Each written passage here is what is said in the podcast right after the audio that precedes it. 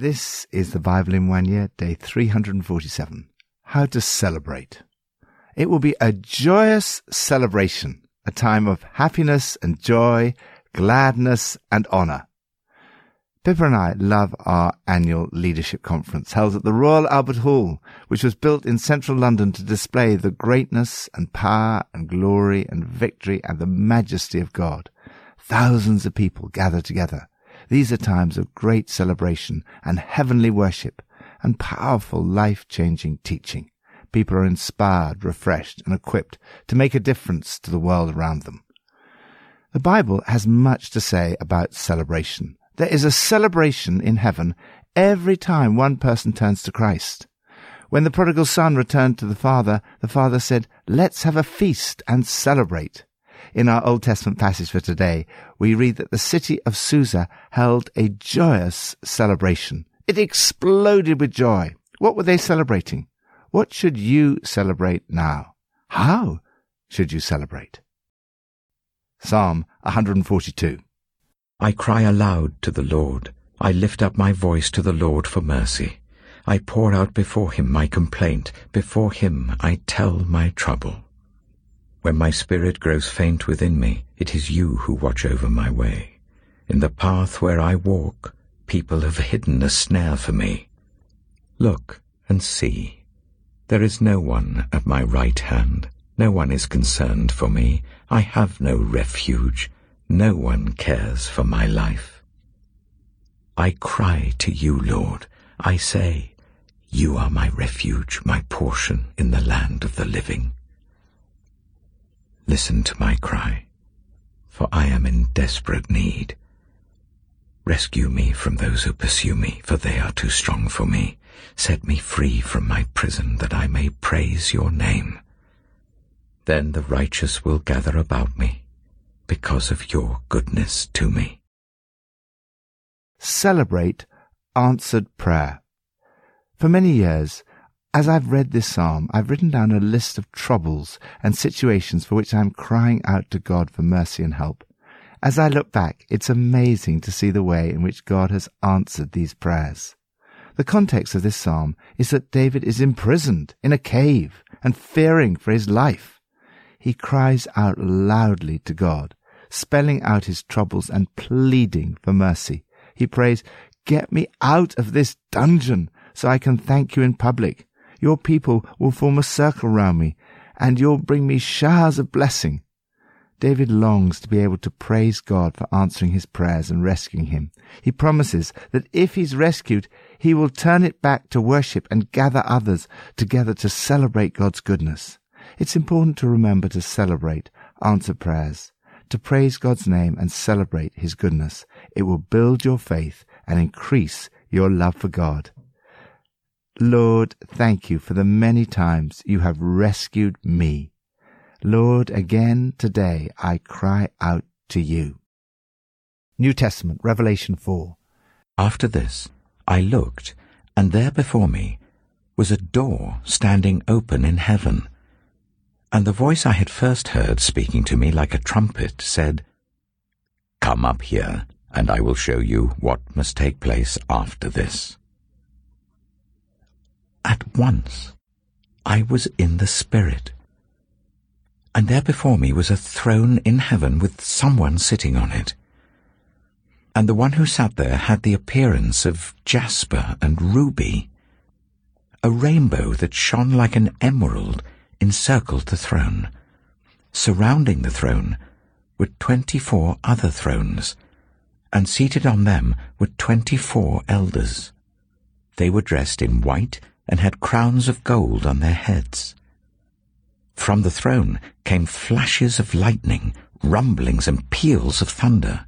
In front of the throne, seven lamps were blazing. These are the seven spirits of God. Also, in front of the throne, there was what looked like a sea of glass, clear as crystal. In the center, round the throne, were four living creatures, and they were covered with eyes in front and behind. The first living creature was like a lion. The second was like an ox. The third had a face like a man. The fourth was like a flying eagle. Each of the four living creatures had six wings and was covered with eyes all round, even under its wings. Day and night they never stop saying, Holy, holy, holy is the Lord God Almighty, who was and is and is to come. Whenever the living creatures give glory, honor, and thanks to him who sits on the throne and who lives for ever and ever, the twenty-four elders fall down before him who sits on the throne and worship him who lives for ever and ever. They lay their crowns before the throne and say, You are worthy, our Lord and God, to receive glory and honor and power, for you created all things, and by your will they were created and have their being. Celebrate before the throne in heaven. We have a 24-7 prayer room at our church. There is worship and prayer 24 hours a day, seven days a week, night and day, never taking a break. You do not need to wait until heaven to experience heavenly worship. This worship is happening now, 24-7 in heaven. In this passage, we get a glimpse of what it looks like. Every time you worship, you join in with the worship of heaven. John's eyes turn from the church on earth to the church in heaven. John looks through an open door in heaven. Accompany John as he's invited to ascend and enter. I'll show you what happens next. What follows is an extraordinary vision of the greatness and glory of God. God is at the center of the universe, surrounded here by images of who he is and what he's done. The throne suggests the highest authority. The rainbow is the rainbow of promise. The lightning, rumblings, and peals of thunder point to the power of God, and the sea of glass, clear as crystal, suggests peace and security. Seven fire-blazing torches fronted the throne. These are the sevenfold Spirit of God. There is one Holy Spirit, but the fire-blazing torches represent all the different ways in which He expresses Himself and in which you experience His fullness in your life. Around the throne are 24 elders seated on thrones, probably representing the 12 tribes of the Old Testament and the 12 apostles of the New Testament. This is the completed and perfect church of Jesus Christ. You are included. As those around the throne contemplate the wonder of God, the natural response is to turn to worship. And this is the first thing that John finds going on in heaven. There are five worship songs in the next two chapters. Day and night they never stop saying, Holy, holy, holy is the Lord God Almighty who was and is and is to come. Those of us who find repetition hard may have to get used to a lot of it. Whenever the living creatures Give glory, honor, and thanks to him who sits on the throne and who lives for ever and ever. The twenty-four elders fall down before him who sits on the throne and worship him who lives for ever and ever. They lay their crowns before the throne and give him all the glory. The church, the angels, and all created things bow down and worship God. The eternal Father sits on the throne, surrounded by the worshipping community. As John Stott wrote, one day you will join the church triumphant, the great multitude that no one will be able to count, drawn from every nation, tribe, people, and language, and you will stand with them before God's throne. The King of the universe will give you refuge in the shelter of his throne. You will see him and worship him day and night. The Lamb turned shepherd will lead you with the rest of his sheep to fountains of living water. You will satisfy your thirst forever at his eternal springs. My Lord and my God, I thank you that I don't have to wait until the new heaven and the new earth to worship you. You are worthy to receive glory, honor, and power today and every day. Old Testament, Esther 6 to 8. That night the king could not sleep. So he ordered the book of the Chronicles, the record of his reign to be brought in and read to him.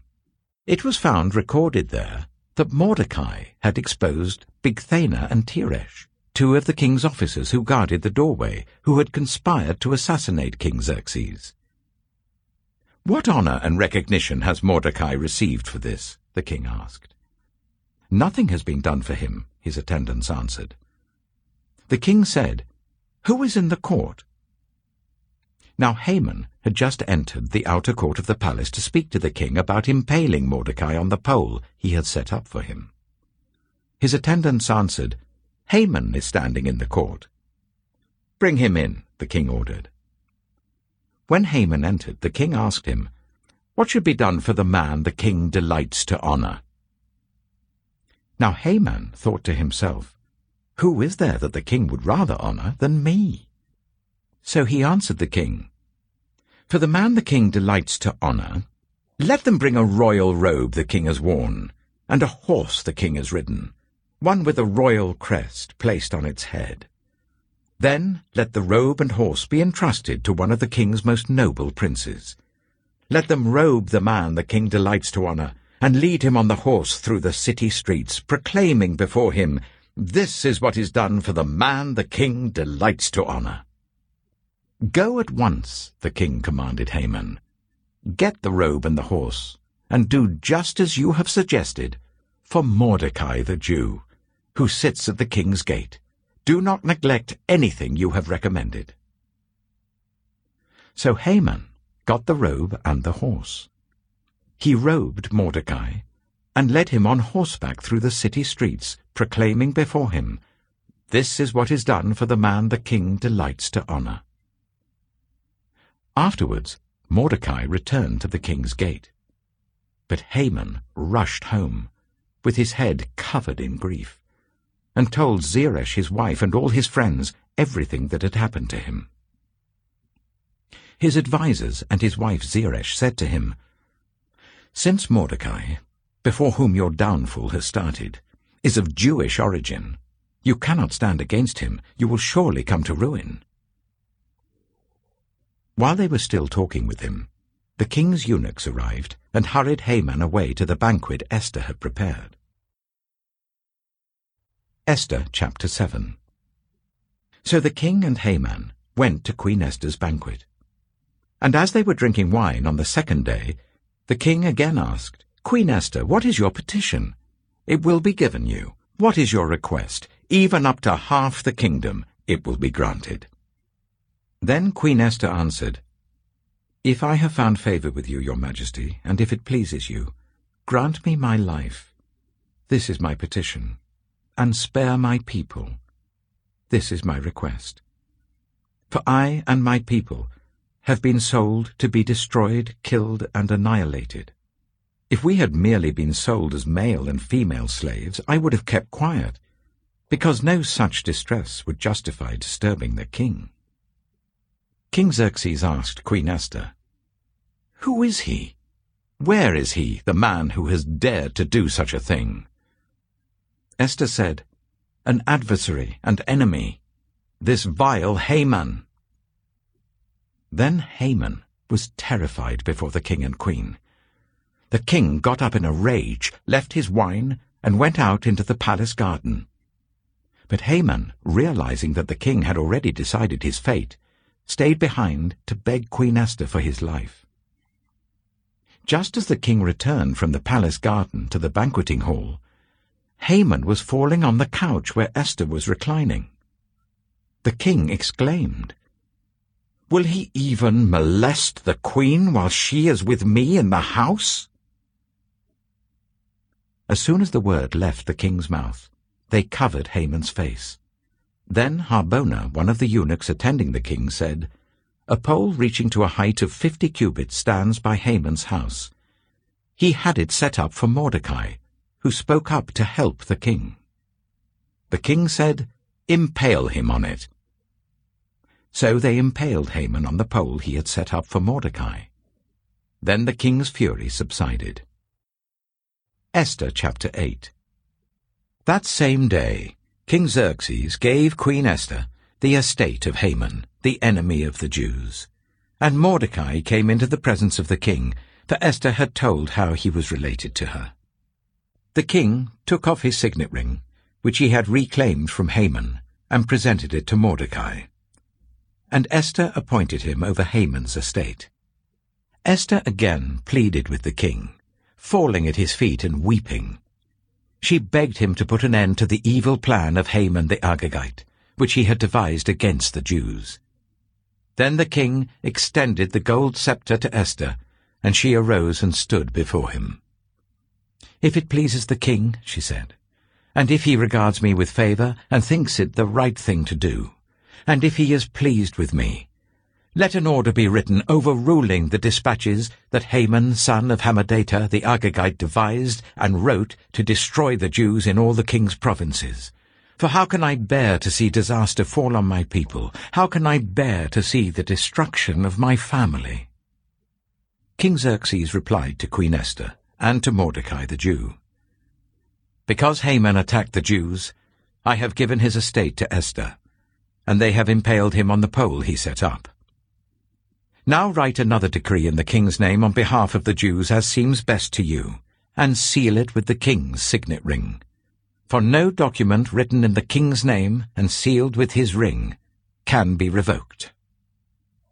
At once the royal secretaries were summoned, on the twenty-third day of the third month, the month of Sivan.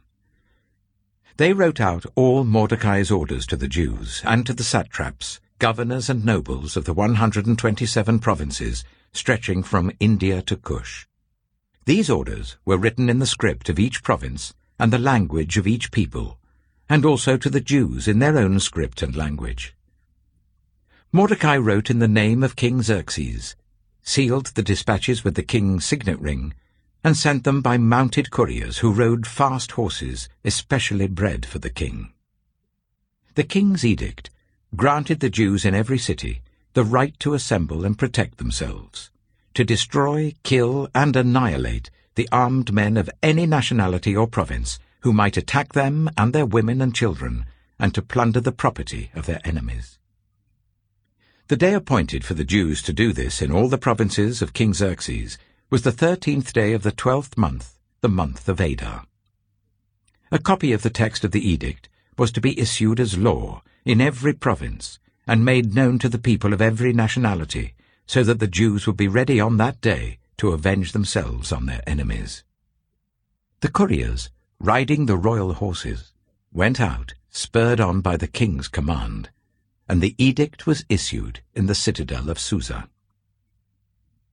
When Mordecai left the king's presence, he was wearing royal garments of blue and white, a large crown of gold, and a purple robe of fine linen. And the city of Susa held a joyous celebration. For the Jews, it was a time of happiness and joy, gladness and honour.